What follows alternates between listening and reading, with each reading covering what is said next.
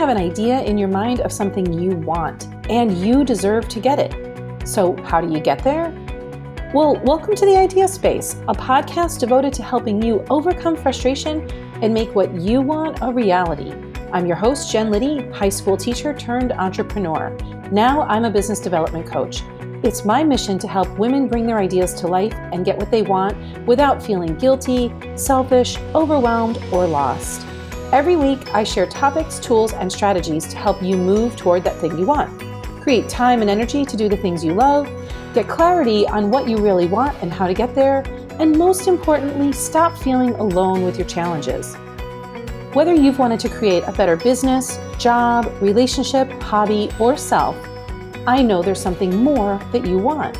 And it's time you were able to get it with confidence and clarity. Ready to have it? Let's go. Hi, welcome to this week's Idea Space podcast. I'm your host, Jen Liddy, and this week I'm talking about why people aren't paying you yet. I want you to imagine that you are hurtling down the highway and your car charger stops working on your phone and your phone's battery is at like 4%.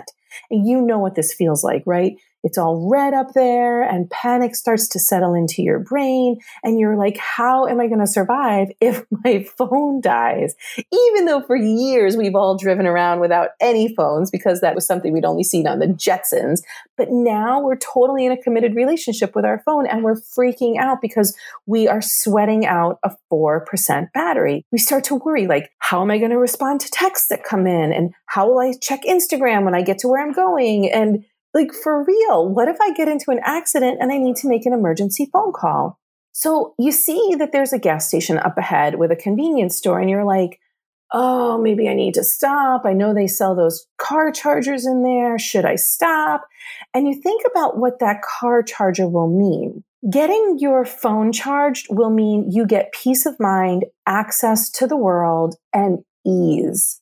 And in that moment, you know it's worth it even though you're going to go into that convenience store and that car charger is going to be like 20 bucks and you know these things normally go for 7.99 in a normal store but this is not a normal store in a normal situation. This is a 4% battery situation. So you spend almost 3 times what you'd normally spend because this is worth it to you. You buy it in that moment because it's valuable. You understand its worth. You understand that it solves your pain point and you also understand the cost of not buying it. And this is the thing that many entrepreneurs lose sight of when considering pricing themselves and the value that they bring. We like to think, oh my God, I've got so much experience and certifications and training and education, so people are going to pay me big time for the shit I know. But that is not how it works. People don't pay for your certifications. They don't pay for your trainings or your degrees. People don't pay you for what you know. So that's not why you can charge what you want to charge them. People pay for the results that you get them. Think of it this way. Your clients are the phone and you are the charger. They pay when their pain point is so big that they're finally willing to invest to get the problem solved. So remember, all month I've been talking about people pay for transformation not information. And until you understand the transformation that you bring to people, you're going to struggle with how to price and value your offers. So if you're struggling with this, let's explore some ways to think about this. I want you to think about knowing what you're worth and also knowing what you're worth to certain people. Because as a sweeping generalization, I'll say that most women I work with highly undervalue themselves.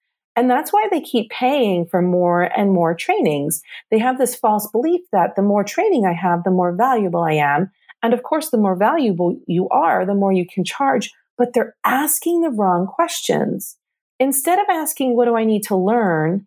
Entrepreneurs need to start asking, what results do I get from my clients? They need to ask, what makes me special? How do I get results from my clients? And so I want you to think about the transformation that you get for people where are you valuable? How do you make your clients' lives better for them? And here I want to share a moment in my life where I had this huge aha about the benefits that I bring, how I made people's lives better. And it actually goes back to when I was a teacher. This is about 14 years ago. I had been a high school teacher for about six years at the time, and I had just gotten a new job at a new high school, and I was fairly intimidated because my colleagues were incredibly smart, very accomplished, and I thought my new department chair was brilliant, visionary. And visionary people have always intimidated me because I've never considered myself a visionary. So all that year, I sat in meeting after meeting where we got nothing done. And these brilliant people flung ideas around. Everything was like, what if we tried this? Or wouldn't it be incredible to do that? And meetings would come to an end with an entire whiteboard filled with ideas that would never be implemented. So by the end of that school year, I had had enough.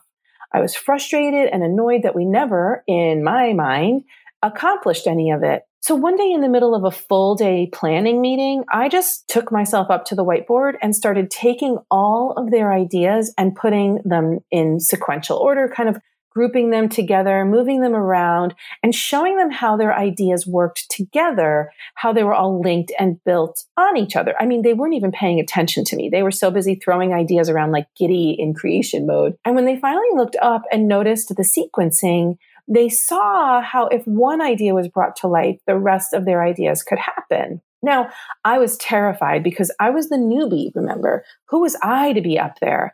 I didn't have their visionary brilliance, and I'm just like a mere worker bee. I'm a doer. And frankly, a doer at that point was exactly what they needed until I stood up there and did that stuff on the whiteboard, they couldn't see how their ideas actually formed a cohesive plan. You know, my color coding and my my sequential clear way of writing things was like an aha for them. And I was really afraid of their judgment, but I did it anyway. And I watched my department chair examine what I'd done. And he looked at me with this look on his face, and I realized he was impressed. And he said, Well, you're exactly what we needed in this department.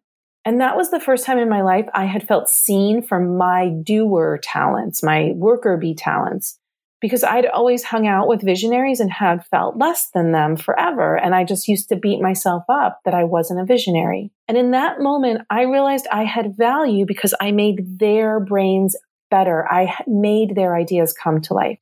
And so maybe I couldn't get paid more because, hello, I was a teacher and no one had any say over that shit. But I sure knew in that moment that I was valuable as hell. This meant I could jockey for classes I wanted to teach or which sections I got or which professional development I was allowed to do. I could be compensated because they knew I was worth it. And so I want to go back to you. Do you already know how you're worth it? It's not arrogant to know this. It's confidence to know this. And you're not bragging if you understand how you differentiate yourself from other people in your field. Let me give you another example. I want you to imagine that there's a couple and they are going to redo their bathroom in their house. They're going to gut the whole thing and they don't want to spend the extra money on an interior designer. Now, if you're a designer, you know all the mistakes that they are about to make. You know everything they're about to be up against, but they don't they don't yet see the worth and the value of hiring an interior designer. Even though you have tons of skills and tons of experience and your potential clients do not have this. You know, as the designer, that you're going to save them time and money and you'll help them avoid mistakes.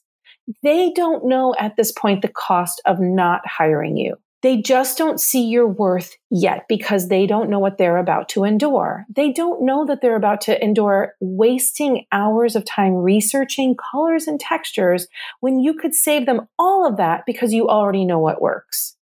They don't know that you've got relationships with local tradespeople and salespeople that'll save them time and money, especially when they hire that guy who's notorious for not showing up and leaving a mess. And they don't know that the wall they're planning to move to make room for their dream steam shower is a load bearing wall. And that's bad news. And even they don't know that the wallpaper they're about to choose won't stand up to the steam and will start to mold soon. They don't know any of that, but that has nothing to do with you and your value. You know the value you bring. They're just not aware of it yet. So in the words of George Costanza, it's not you, it's them. These are not your people yet. So I want you to remember when you're pricing yourself and you're thinking of your value, you have to remember there are people out there who are scared to make the leap. They are, they don't understand the value of hiring an expert. They're telling themselves they can't afford it, even though you know you will save them time and money in the long run. It's scary to jump for people. It's a story that they have right now. My potential clients have it. Your potential clients have it. But I promise you, there are people out there who want to work with you. Your job is to show your value. If you're a coach and there are the clients out there who decide to create their own fitness program, those are just not your people right now. But keep showing your value to them because eventually they might see that, like, oh, I really need somebody to hold my hand. Or if you're the lawyer, the people out there who are looking for free online legal templates, they're not your people right now. But if you keep showing them how you differentiate yourself, the results that you get, that you save them time and money and avoid all the mistakes, then they become your clients. So even though you know people need their hands held to get their shit done, to stop wasting time and money, even though you know you make people's lives easier, better, and get them results, they just don't know that yet. So when you know your value, it is your job to share your value, to show your worth, and to price yourself accordingly. You don't have to back down on your pricing to meet these people who aren't yet ready to work with you. Keep showing up for them. Go ahead and show your worth, show your value, but not everybody's going to see it. It's not your job to save everyone. So please stop thinking you quote unquote need to make yourself more valuable. Find the people who value what you offer now. You've got to show them how you make life better and why they need you. But go back to the beginning of this podcast when you're hurtling down the highway with the phone about to die. Who are your people at a 4% battery life? Find those people. They'll think you're worth every single cent because they know that you provide something they cannot provide for themselves. And for everybody else, just keep showing up with good, valuable stuff. Go get those four percenters. Thanks for listening all the way through. I hope today was helpful. I'd love to hear your feedback. You can always get in contact with me at my website, www.jenliddy.com, and I'll see you back here next week. Bye. Thanks for joining me today. You can access more free tools and video trainings at www.jenliddy.com slash free sources. That's F-R-E-E sources. If you found this podcast helpful, I'd be so grateful if you subscribed and gave a review. And if you have a friend who'd benefit from today's topic, tool, or strategy, please share the Idea Space podcast with her. That way, together, we can help more women achieve their dreams and take action on their ideas. Isn't it time we all were able to get what we want? Join me next week, and remember right now, all you need to do to make your idea a reality is take the very next step you know how to. Bye.